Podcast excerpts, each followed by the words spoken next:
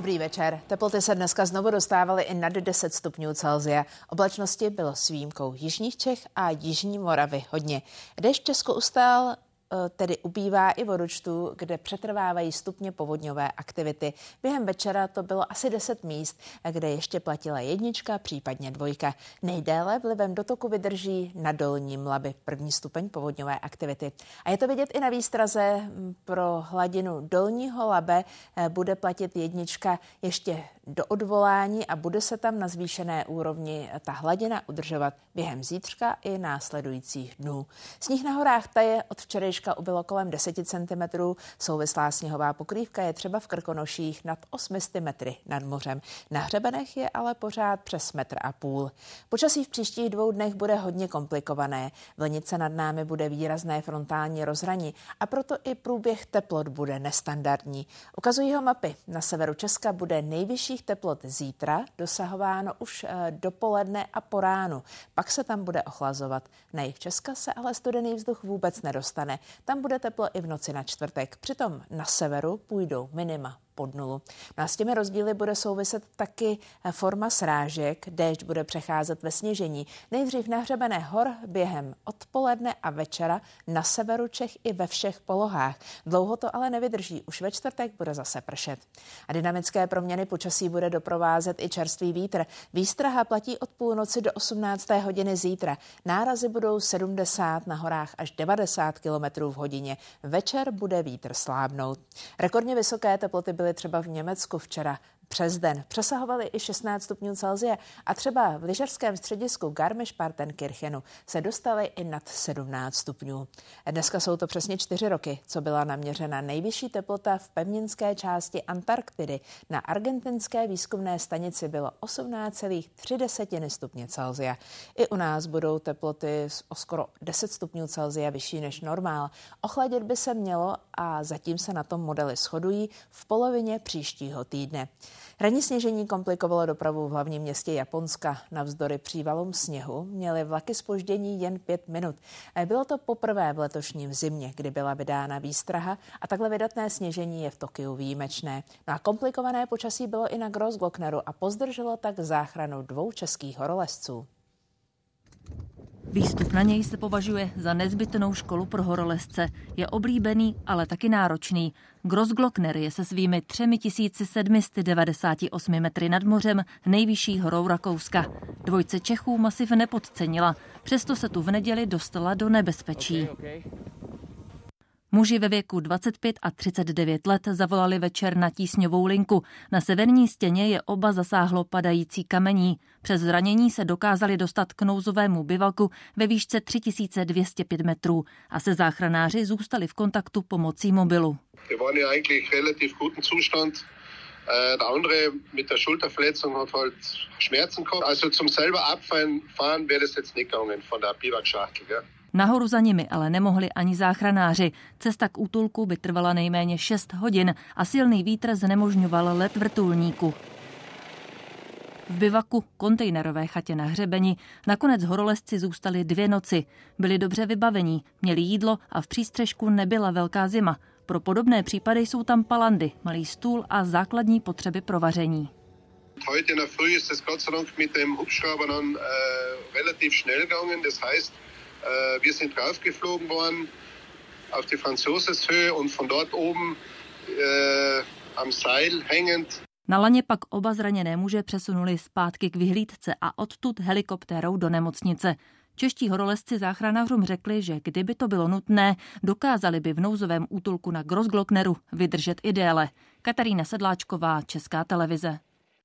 No a teď už pojďme k tomu, jak vypadalo počasí během dneška u nás v Česku. Ten rozdíl mezi jihem a severem je docela zřejmý na družicovém snímku. Eh, tady ještě pár informací o tom, eh, kde se v podvečer vystupu, vyskytovaly stupně povodňové aktivity. No a to podstatné eh, je, že srážky ustaly. Další čekáme až zítra.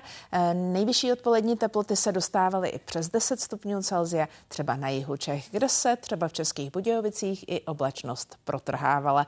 No a konkrétně konkrétně ještě k tomu do 18. hodiny dnešního odpoledne sami vidíte, bylo víc míst, kde platila výstraha. Teď už těch lokalit díky tomu, že eh, vlastně na horách přestalo pršet, eh, byť tam i dál taje sníh, eh, ty hladiny už jsou na poklesu a dotoky registrujeme spíš na středních a dolních tocích. Předpověď pro noc ukazuje, že srážky budou jen výjimečné, v nejvyšších horských polohách budou přecházet ve smíšené či mrznoucí.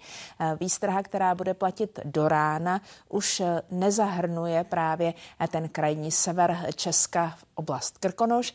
Zítra tedy nejvyšších teplot dosahováno na severu už během dopoledne, přes den se bude ochlazovat a maxima na jihovýchodě mohou šplhat až ke 13 stupňům. No a výstraha, která ukazuje to, že se budou srážky, respektive zvýšené průtoky v hladinách řek v Labi vyskytovat ještě minimálně zítra a v dalších dnech se týká právě jenom toho dolního toku Labe. Biozátěž na jedničce, výstraha kvůli větru začne platit o půlnoci a bude platit až do zítřejší 18. hodiny pro žlutě vyznačené regiony. Na horách nárazy až 90, v nížinách až 70 km za hodinu.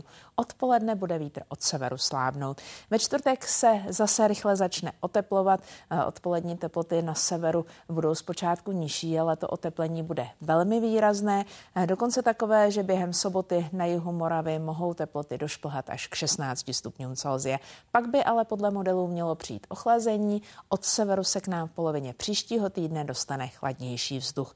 Pro nás nejdůležitější je tedy to frontální rozhraní, které leží na sever od nás, přešlo přes britské ostrovy, teď je nad státy Beneluxu a nad jižní Skandinávií. Bude se posouvat směrem na jih, dotkne se naší severní hranice, ovlivní severní polovinu Česka a pak se zase odsune zpátky směrem na sever. Znamená to, že na jich se teploty, nebo na jich se ten studený vzduch vůbec nedostane a teploty tam ve srovnání se severem budou zůstávat výrazně vyšší. Ostatně ten teplotní rozdíl 7 stupňů Celsia v Berlíně, 13 ve Vídni a dokonce 20 v Bělehradě, tak výrazné je to frontální rozhraní, které odděluje ten studený vzduch na severu od teplého na jihu. No a detailní model Aladin krásně schrnuje ty proměny skupenství srážek. Vidíte, že na horách srážky budou zpočátku přecházet eh, ve smíšené či sněhové, pak by mělo sněžit i ve středních a nižších polohách na severu Česka a ostře je vyznačena ta hranice, eh, ve které už zůstane nebo od které už zůstane pršet a bude se znovu vysouvat směrem k severu. Takže ve čtvrtek se sněhové srážky i na horách postupně budou měnit do deště. Tolik počasí. Dobrý večer.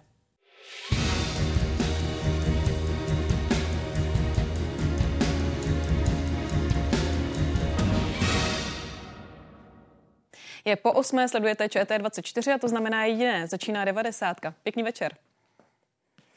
Uplynul rok od ničivého zemětřesení v Turecku a Sýrii. V obou zemích zahynulo přes 62 tisíc lidí. Dalších 120 tisíc utrpělo zranění. Milion obyvatel dodnes žije v provizorních podmínkách. Návrat k normálu bude trvat roky. Spravodaj České televize Václav Černohorský, který katastrofu a její následky sledoval přímo na místě, oni společně s kameramanem Pavlem Němečkem natočil reportážní dokument. Nejdelší rok, uvidíte ho za chvíli. A po deváté hodině ještě další, tentokrát ekonomické téma. Český průmysl a stavebnictví zažili velmi špatný rok. Průmysl loni stejně jako celá česká ekonomika klesl o 4 desetiny procenta. Produkce stavebnictví se snížila za celý rok o 2,6 procenta. Bude letos lépe? Zeptáme se.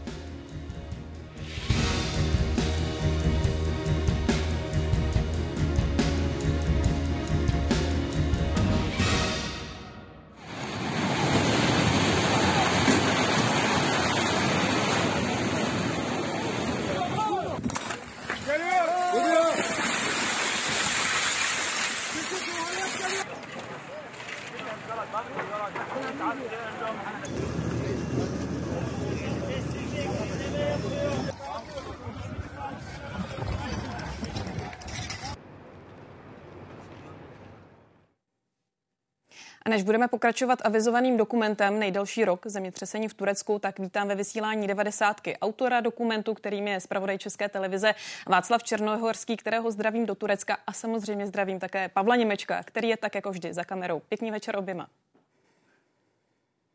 Hezký večer. A do Ostravy potom zdravím Vojtěcha Nezvala, hasiče, člena českého USAR týmu, který právě pomáhal také po zemětřesení v Turecku a kterého uvidíme také právě v tom zmiňovaném dokumentu. I vám pěkný večer. Dobrý večer i vám, i divákům České televize. Václave, začnu u tebe. Pamatuješ si ještě, co se ti honilo hlavou, když jsi poprvé viděl na vlastní oči tu spoušť, kterou zemětřesení za sebou nechalo? Myslím, že ta naše zkušenost byla postupná. Ten, to drama se stupňovalo. My jsme ještě 6. února večer přiletěli do Adany, kde se zřítilo několik domů a pak jsme cestovali tím regionem a vlastně ta destrukce, to množství těch zničených domovů, to množství těch lidí, kteří tím byli zasaženi, se, zasažení se stále stupňovalo a ta převládající emoce byla, byla vlastně výsledkem toho neuvěřitelného rozměru, který není vidět eh, na žádném záběru, ani když procházíte těmi ulicemi, protože těch zničených budov, těch zničených životů je tolik a eh, tolik, že se to v podstatě ani nedá obsáhnout a skutečně rozměr té tragédie je obrovský. A byl tam i strach? Nebáli jste se, že přijde ještě další otřes? Těch otřesů následných, jak už to v takových případech bývá, bylo nepočítaně, ale samozřejmě pro nás platilo nelézt do budov, které jsou nějakým způsobem poškozené, nezdržovat se v jejich blízkosti. A to riziko jsme také omezovali tím, pohled trochu do naší kuchyně, tím, že jsme pracovali, cestovali, zpracovávali ten materiál v obytném voze a to v případě všech našich cest po regionu postiženém eh, zemětřesením a tím pádem eh, i, i nocování z tohoto pohledu eh, bylo bezpečnější v autě než v jakékoliv struktuře, která se v té době v regionu nacházela. Pane Nazvele, když se řekne zemětřesení Turecko rok 2023, co se vám vybaví jako první? Jako první asi, asi telefonát v brzkých ranních hodinách o tom, že proběhlo zemětřesení v Turecku a, a že je potřeba mm, se dostavit okamžitě do práce. Takže to bylo asi takový první, první moje vzpomínka aktuálně. A z té pozice hasiče, jak eh, náročné to bylo, nechci úplně používat to sprofanované výzva, ale jak obtížné eh, to pro vás bylo právě ta turecká zkušenost? Já musím říct, že ta turecká zkušenost byla moje největší zkušenost eh, s tak masivním, masivní mimořádnou událostí. My jsme tam strávili zhruba 12 dní a, a opravdu tohle byla pro mě osobně největší zkušenost eh, s takovou misí v zahraničí. My budeme v našem rozhovoru v rámci 90. samozřejmě ještě pokračovat. Teď se ale podíváme právě už na avizovaný dokument Nejdelší rok zemětřesení v Turecku.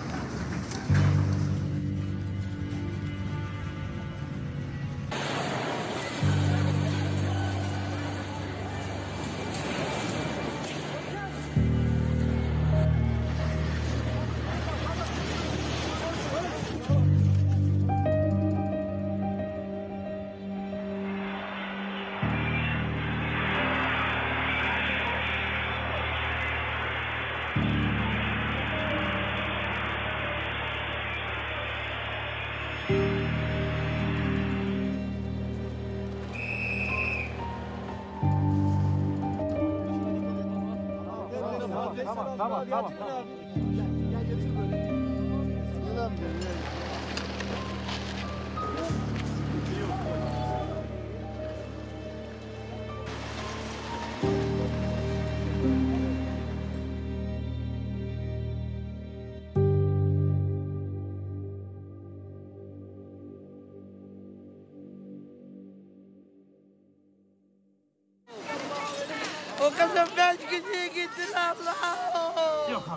Tamam. Tamam. Rahat, rahat. Sabitlemez o araba. Sen rahat ol abi. Hepsi iyiler. Hepsi buradalar. Gel gel gel acık daha. Sıdıka da iyi. Metin de iyi. Amcam burada bir tane. Amcam burada. Yaşıyor.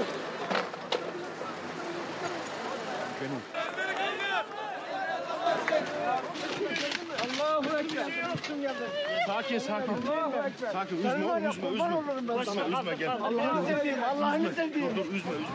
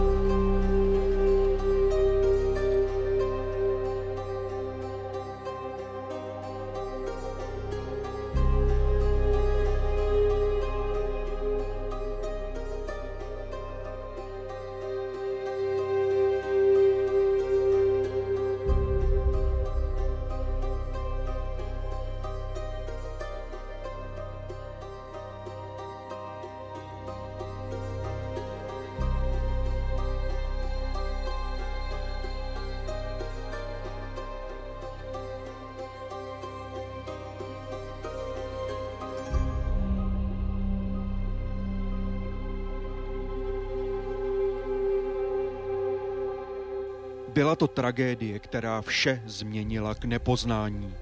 Fyzickou podobu měst, jejich historii a společenský život připomínají už jen archivní záběry.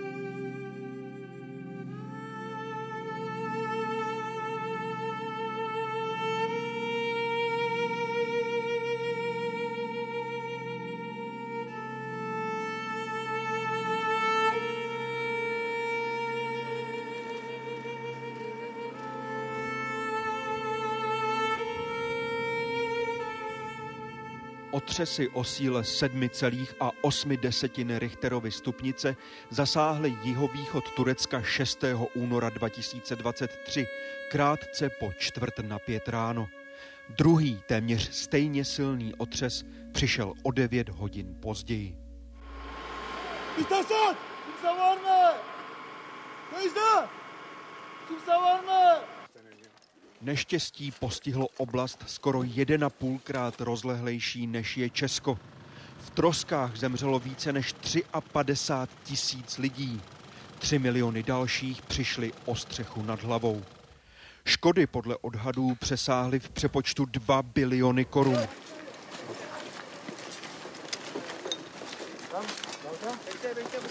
Bekle. Rok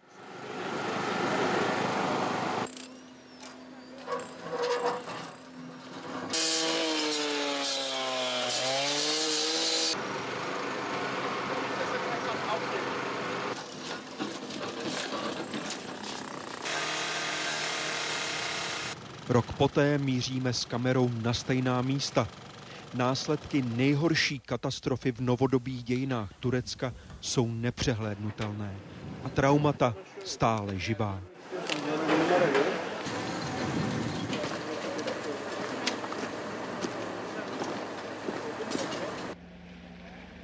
Dneska už pokud by si to nepřipomněl na fotografii, tak už to vůbec nepoznám. No.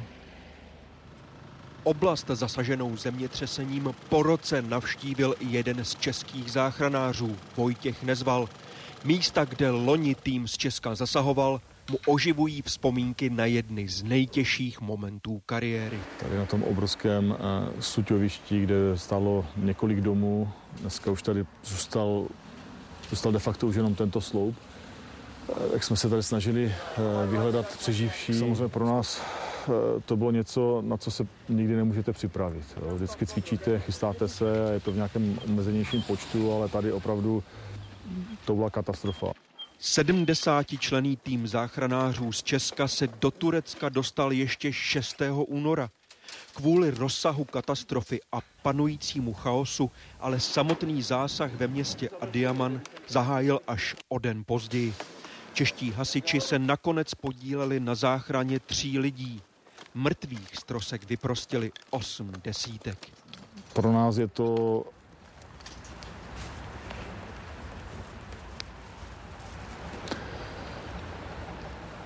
něco, kdy jsme odvedli tu práci, na kterou jsme připravováni, kdy, kdy jsme, musím přiznat, uh, nebyli na tom dobře, protože jsme tady přiletěli proto, že budeme pomáhat a že budeme zachraňovat. Ten pocit, že pracujete 24 hodin denně v zimě, plus to psychické vypětí všech těch záchranářů a nedaří se vám najít nikoho přeživšího, ten pocit je sklíčující. Viděl jsem na vlastní oči, jak se čeští hasiči chovali k vyproštěné oběti, jako by to byl člen jejich rodiny. Viděl jsem, jak pláčou. Řekli mi, že by si přáli najít je živé.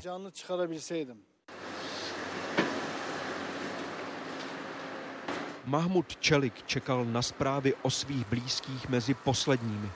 Rok poté se na místě, kde sledoval práci českých záchranářů, setkává s Vojtěchem Nezvalem. Hi, hi, hello. Dobrý den, jmenuji se Vojtěch Nezval, jsem z Česka a byl jsem součástí týmu, který pracoval tady v Adiamanu. Vše je pryč, například můj obchod byl kompletně zničený. Měl jsem tam zboží za milion lir. Ztratili jsme mnoho blízkých. Na 60 mých příbuzných zemřelo.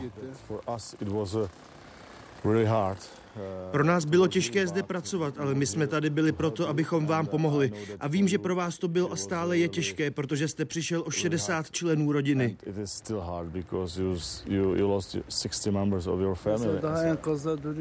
Je to jako by se to stalo včera, stále tu leží osobní věci. Nechali to být a odešli, nikdo to neodklízí.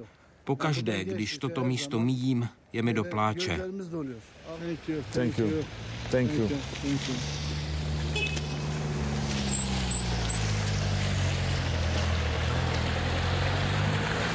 A jde vidět samozřejmě ještě takové ty nouzové, nouzové přístřeší, jo, takové obydlí, stany. Nevím, jestli v tom lidé bydlí. A obec, obecně mám pocit, že tady je mnohem, mnohem méně lidí. Jo.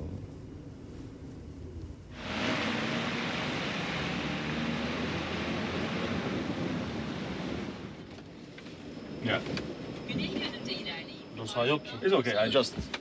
Ve městě pátráme po areálu technických služeb. Český hasič se chce podívat, jestli na místě stále pracují lidé, kteří jeho týmu loni zásadně pomáhali doplňováním nedostatkových pohodných hmot.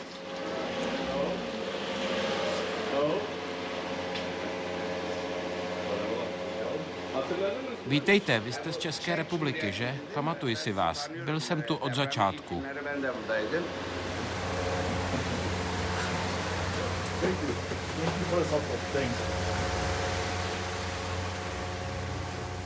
Po přeživších pátrali desítky tisíce záchranářů z Turecka i zahraničí. A vedle nich bezpočet místních, často odkázaných pouze na vlastní síly. Po dvou týdnech úřady oznámili konec záchranné operace. Navzdory tomu, že se nepodařilo najít všechny oběti. Rok po zemětřesení se podle organizace združující pozůstalé pohřešuje na tisíc lidí.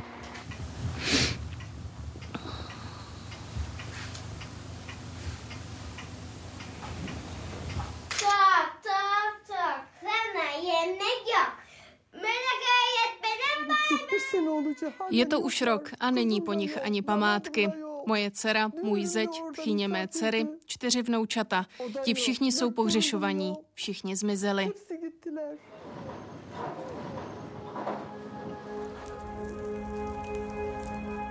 Stejná data úmrtí, v řadách za sebou často pochované celé rodiny. Hřbitovy v zasažených oblastech odhalují rozměr tragédie. V chaosu prvních týdnů skončilo mnoho ostatků v hrobech bez jména. V průběhu roku forenzní experti neidentifikovaným obětem postupně odebírali vzorky DNA. Ani tato metoda rodinu Sevimšenové na stopu pohřešovaných nepřivedla.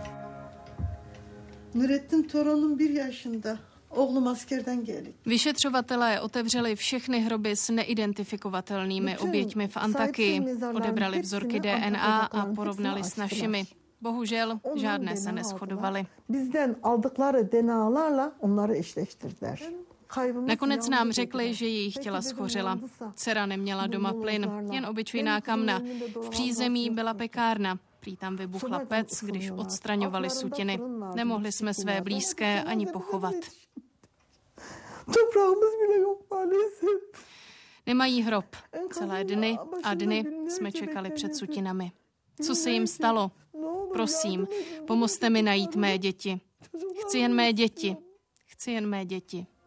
Ale nikde nejsou.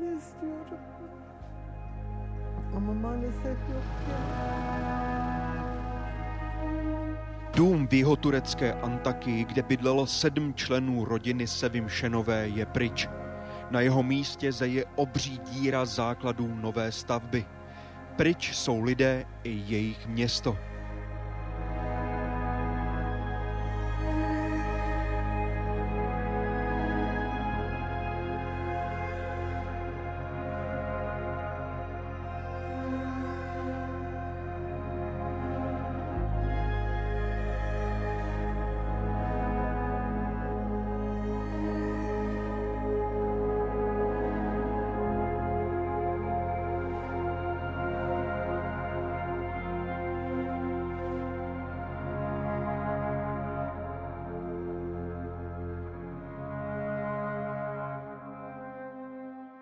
Zmizely celé čtvrti. Množství domů demolice teprve čeká. Na skládce mezi hromadami suti má skončit i místo, kde bydlí Syřan Mohamed. Zemětřesení jsme naštěstí přežili, ale ztratili jsme naději, obživu. Skoro jako bychom byli taky mrtví. Vidíte sami, jak to tady vypadá. Tady stály obchody, domy, tamhle bylo tržiště.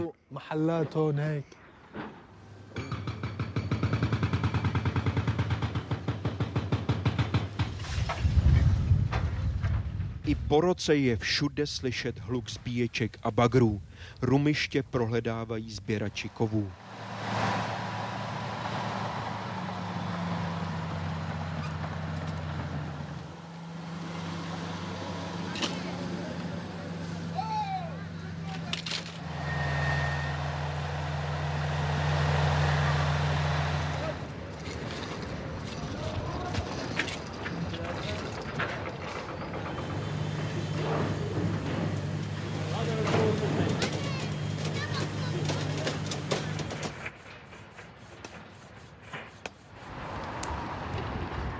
Jen pro některé lidi jsou sutiny zdroj příjmu. Pro všechny ale znamenají zdravotní riziko. Podle odhadů je v oblasti katastrofy trosek tolik, že by do výše jednoho metru pokryli plochu o rozloze 100 kilometrů čtverečních. Experti, jako je Nilgin Karasuová, tvrdí, že úřady ignorují hrozby pro životní prostředí. Hromady sutin plných nebezpečných látek přirovnávají k časované bombě. Všude, kam se podíváte, jsou skládky suti. U silnic, v blízkosti obydlí, u škol a vodních zdrojů. V údolí za mnou je zemědělská půda, odkud se vyvážejí plodiny do celého Turecka.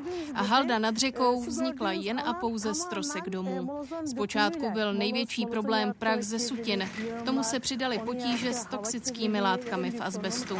Deště spláchl do půdy, vítr roznesl po okolí. V žádném okamžiku nikdo odpovědný nebral v potaz námitky naše ani jiných expertů.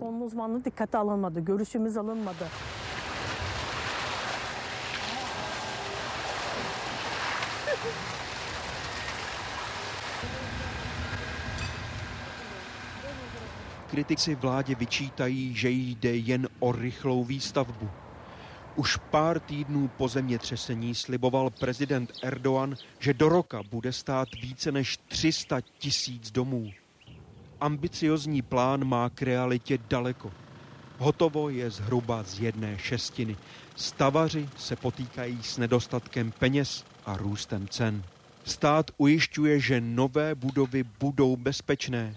Stejný stát, který dříve ve velkém prodával odpustky majitelům nelegálních staveb a podle kritiků minimálně přehlížel rozsáhlé porušování stavebních předpisů.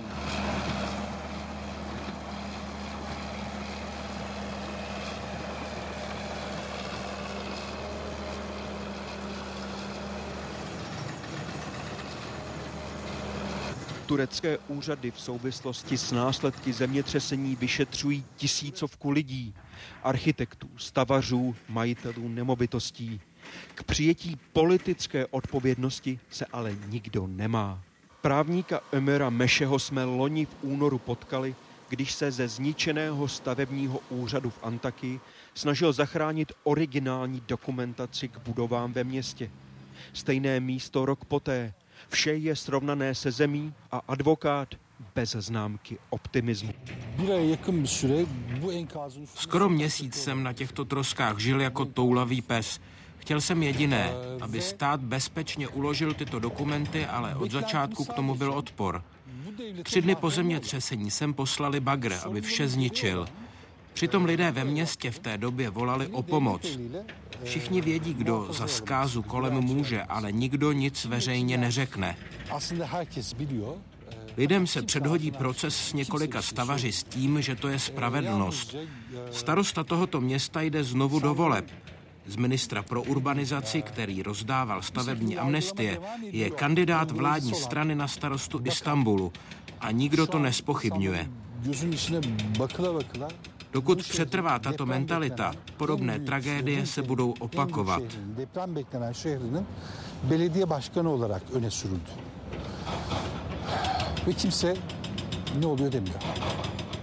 Bez ohledu na kvalitu staveb si někteří po tom, co prožili návrat mezi čtyři betonové stěny, nedokážou představit.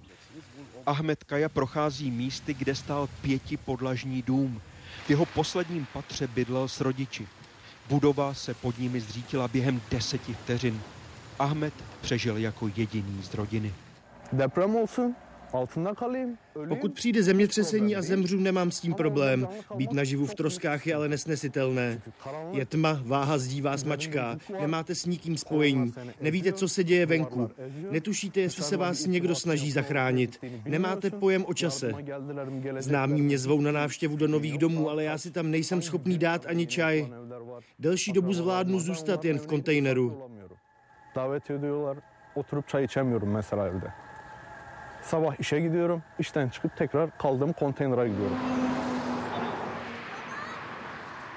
Podle humanitárních organizací žije rok poté v kontejnerech nebo dokonce ve stanech bezmála 800 tisíc lidí. Provizorní přístřežky špatně odolávají výkyvům počasí, ať už vedru v létě nebo větru a dešti v zimě. Mezi hlavní problémy lidé řadí nedostatek soukromí, hygieny a lékařské péče. Evet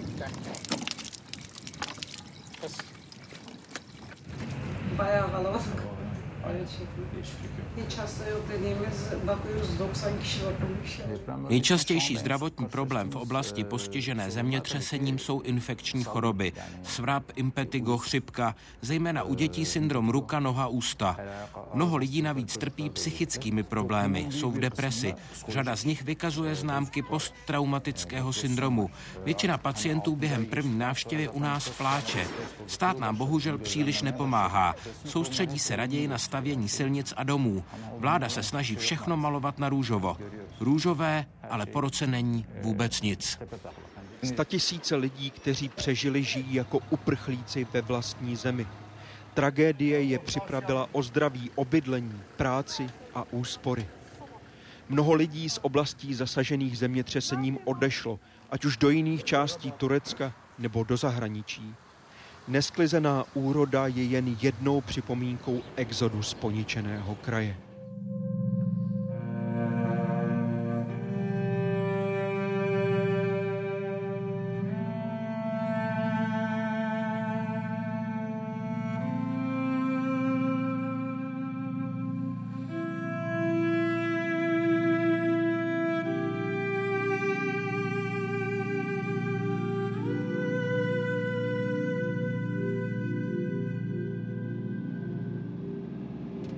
Po roce se vydáváme do vesnic nedaleko epicentra, kam nás loni zavedlo sledování trhliny podél tektonického zlomu. Lidé na venkově si tehdy ještě hlasitěji než ti ve městech stěžovali na absenci pomoci ze strany státu.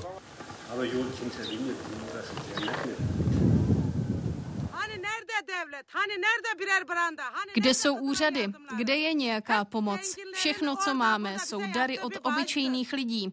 Zatřepeme kusy oblečení, které poslali a padá z nich 300, 400 lir. Politici se u nás objevují jen před volbami. To by jim šlo. Co pak v celém Turecku nikdo nezůstal? Jen my? Místo, kde jsme rozhovor natáčeli, je prázdné. Sousedé říkají, že žena, s níž jsme hovořili, odcestovala za příbuznými do Velké Británie. Jiní zamířili do Evropy po balkánské migrační cestě. Další se vydali za prací do velkých měst v Turecku. Otec Imrak odešel do Istanbulu, kde pracuje na stavbě. Vydělává jako jediný z rodiny. Stěhování z kontejneru je tak zatím v nedohlednu. Ve stanu vedle jíme, máme tam kamna. Tento přímotop v zimě kontejner nevyhřeje. Ano, kontejner je lepší než stan, ale je nás tu pět a tak to žijeme už rok. Lidé jsou bez práce, další nemocní, jako například můj strýc. Jak dlouho to máme vydržet?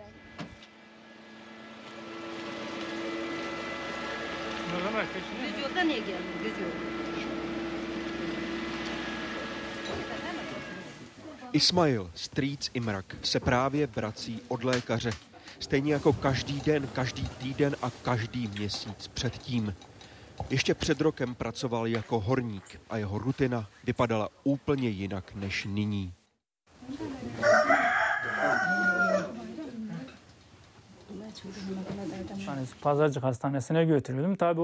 Byl jsem 6 hodin uvězněný pod sutinami. Když mě sousedi dostali ven, vzali mě do nejbližší nemocnice. Tam ale nic nezmohli.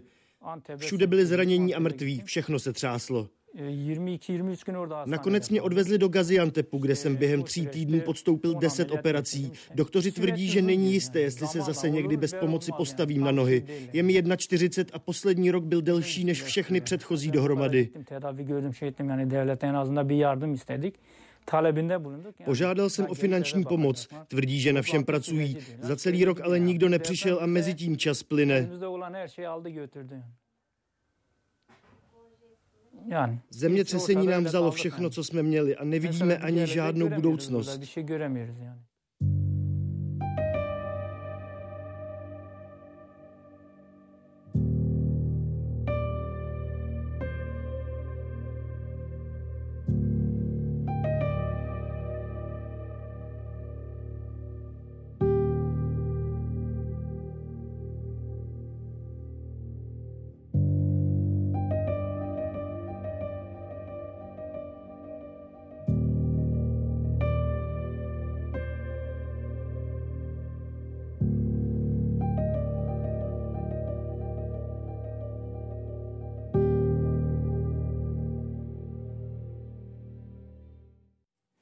A vracíme se k našim hostům, k Václavu Černohorskému a také k Vojtěchu Nezvalovi.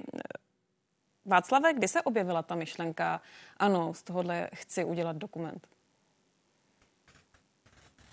No, myslím, že to bylo přirozené rozhodnutí. Ono na začátku to trochu zapadlo, protože mm, po zemětřesení přišly důležité prezidentské volby v Turecku, pak jsme natáčeli na, mm, na lesních požárech v Řecku, pak vypukla krize na Blízkém východě, ale blížící se výročí samozřejmě mm, pro nás znamenalo možnost se k tématu vrátit. Zkusili jsme to na větší ploše a ten důvod je jasný. Opět zopakuju, že to byla nejhorší katastrofa svého druhu, která Turecko zasáhla v jeho novodobých dějinách.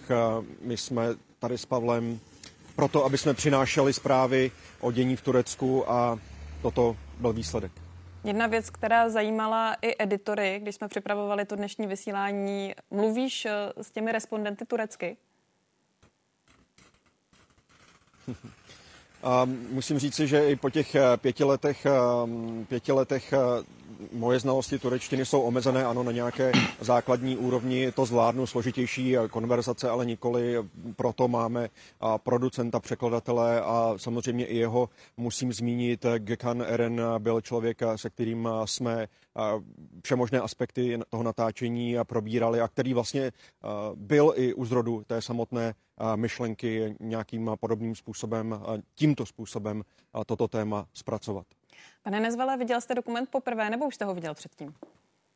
Viděl jsem ho poprvé. Jak se vám líbí?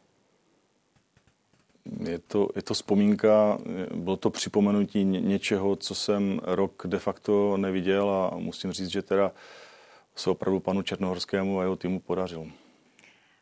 Jaké to bylo vrátit se zpět na to místo, protože jsme viděli, že jste tam i hovořil s místními, co se v člověku odehrává, když se vrátí takto po roce na takové místo? Tak eh, bylo to očekávání, jak to tam vlastně vypadá. Nejdříve přišla nabídka ze strany České televize, jestli se tohoto projektu chceme zúčastnit. A hlavou se mi honilo spousta, spousta myšlenek. Nejdřív to byl šok, posléze Eh, přicházelo jakési, jakési ta touha opravdu se tam podívat a zjistit, jak na tom eh, v tom místě ti lidé jsou a, a musím říct, že před sebou mají ještě dlouhou cestu. Václave, jak jste s Pavlem řešili bezpečnost? Protože třeba i v tom dokumentu typický záběr uh, z auta, kde jedete po zlomené silnici, tak jak jste řešili to, kam jít a kam už ne?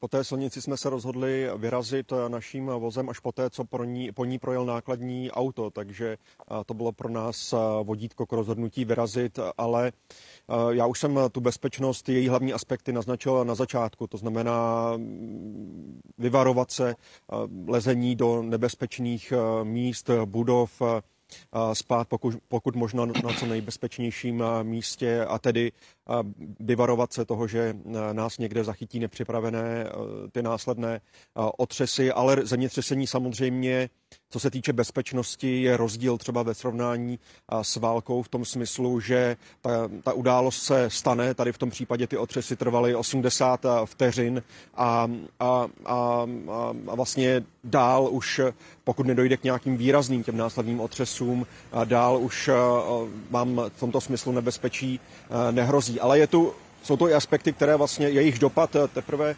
um, vyhodnocujeme a, a nevíme, jaký bude. A to jsou uh, právě ty nebezpečné látky, uh, které se v těch troskách uvolnily do vzduchu. My jsme se pohybovali v těch městech a místech, kde bylo obrovské množství prachu, ale také kouře ze všeho možného, co lidé po nocích pálili, čím se zahřívali. A tohle jsou také rizika pohybu v oblastech, které zasáhnou katastrofy podobného typu. Pane Nezvele, jak se vám spolupracovalo s tureckými úřady? Protože já vím, že ta cesta tam nebyla úplně jednoduchá. Změnilo se místo, kam jste měli jet. Nakonec jste někam letěli, vaše technika jela jinudy, dostali jste ji později. Jak se vám pracovalo právě, co se týče té komunikace s místními úřady? Tak eh, na jednu stranu musím říci, že to byla obrovská, že je to obrovská země, už to tady bylo zmíněno, je mnohem, to, jenom to místo a ty prostory, kde to zemětřesení zasáhlo ty obyvatele, jsou mnohem větší než, než samotná Česká republika. Na jednu stranu eh, můžeme říci, že vstupní informace, ty prvotní, které jsme my nebo Česká republika získali, eh, tak ty nás směřovaly do jiného místa, než jsme nakonec zasahovali, a to do, na Hataj. Po příletu na místo od těch eh, místních orgánů, kteří se snažili koordinovat eh, záchranné práce, eh, na letišti v Adaně jsme dostali informaci, že Hataj ne, ale že jsme potřební na jiném místě, na zcela odlišném v horách, a to v Adiamanu. A samozřejmě eh, my na to místo letíme s tím, eh, že letíme pomoct. Místo se změnilo a snažili jsme se dostat eh, na to, na to místo druhé, které nám nějakým způsobem to, to přijímací centrum na tom letišti určilo. Je pravdou, že na to místo jsme se dostali rychle, protože se podařilo získat tři vojenské letouny KASA, které přesunuli ten záchranný tým Eh, a zbytek, eh, celé, celý náklad, eh, veškerá logistika, technické zařízení, tak tyto prostředky cestovaly spolu s našimi dvěmi kolegy z týmu pozemní cestou a na ně jsme bohužel museli, museli čekat spoustu, spoustu hodin na tom letišti. Snad si můžeme dovolit takovou spekulaci, jak by to vypadalo, kdybyste měli nad tím rozhodováním větší kontrolu?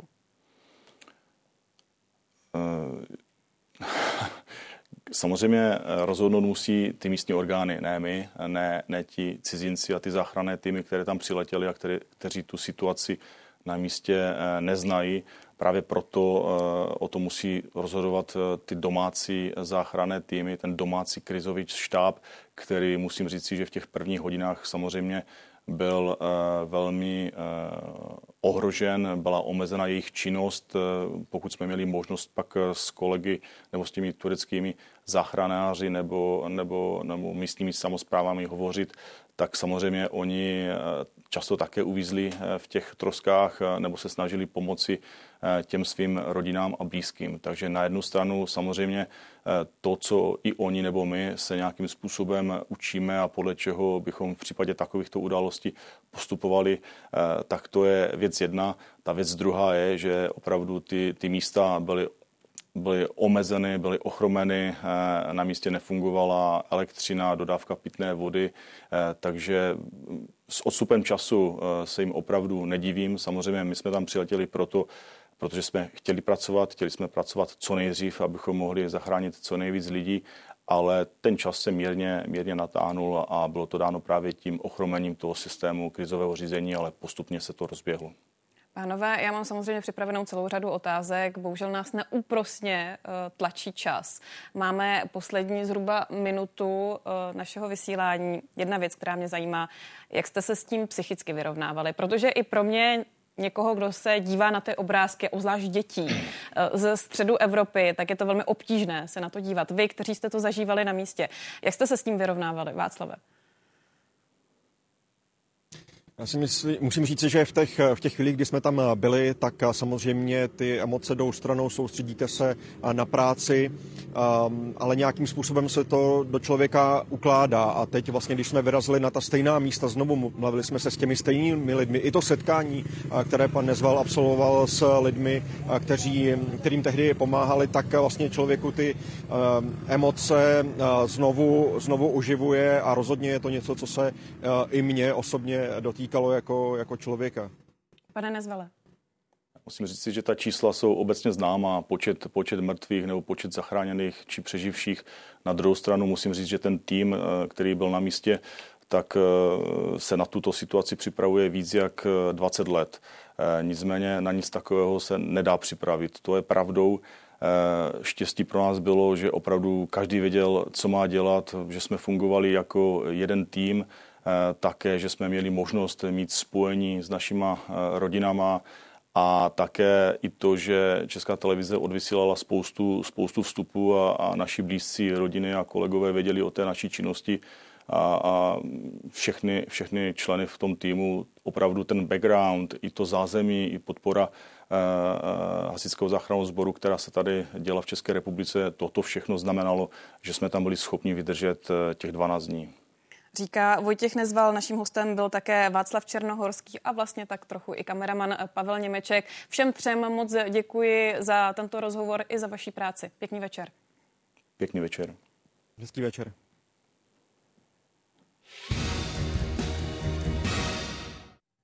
A než skončí dnešní devadesátka, tak pro vás máme ještě jedno téma. Desítky milionů korun ročně vyplatí ministerstva na očkodnění za újmy způsobené státem.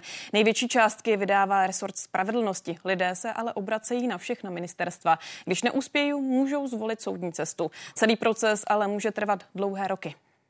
Pět let a 20 dní. Tak dlouho trvalo, než se Vladislav Čermín domohl podpory v nezaměstnanosti a následného očkodnění za neuznání jeho žádosti o dávku. V té době jsem měl odpracovaný přes 45 let. Vše měla způsobit neúplná žádost, kterou podával v roce 2018 na úřadu práce. Se to vyplňoval bez brejlích, vente si, jak ty kolonky zase nějak to, no, takže dělal se no, na občanku, na, na nacionále a to bylo všechno. Protože jim chyběly údaje o nemocenské České, na které byl téměř rok před žádostí o podporu, žádost mu zamítli.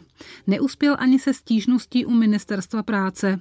Obrátil se proto na úřad ombudsmana. Tam bylo velké pochybení úřadu práce v tom, že nedošetřil ten skutkový stav a nedoptal se pana Čermína na právě možnost získání té doby důchodového pojištění jiným způsobem než jenom zaměstnáním. Úřad se ho zastal i u soudů, které mu dali za pravdu. Ministerstvo podporu doplatilo a domohl se i očkodnění. V loňském roce tento rezort uznal náhradu škody 26 žadatelům. Nejčastěji MPSV odškodňuje nesprávný úřední postup spočívající v nepřiměřené délce řízení. Náhradu škody chtějí lidé nejčastěji po ministerstvu spravedlnosti. Předloni 15 stům žadatelům vyplatilo přes 150 milionů korun. Těmi typickými případy jsou situace, kdy dochází k průtahům v řízení před soudem. Dalším typickým případem jsou například nezákonné vazby. Očkodnění řeší všechna ministerstva. Třeba rezort zemědělství loni loni vyplatil přes 10 milionů. Naopak ministerstvo zahraničí ze čtyř žádostí neschledalo oprávněnou žádnou. Jeden z žadatelů se jako Vladislav Čermín obrátil na soud. Jsou to fakt nervy, no, musí se fakt obrnit a chodit, jak se říká, když vás vyhodí dveřma, vlez tam oknem. Za pět let čekání vysoudil 51 tisíc. Času, který věnoval celému sporu, nelituje. Jan Mikulášek a Pavla Kubálková, Česká televize.